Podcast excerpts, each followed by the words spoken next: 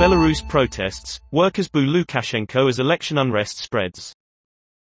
A factory photo op for Alexander Lukashenko backfires when workers demand his resignation.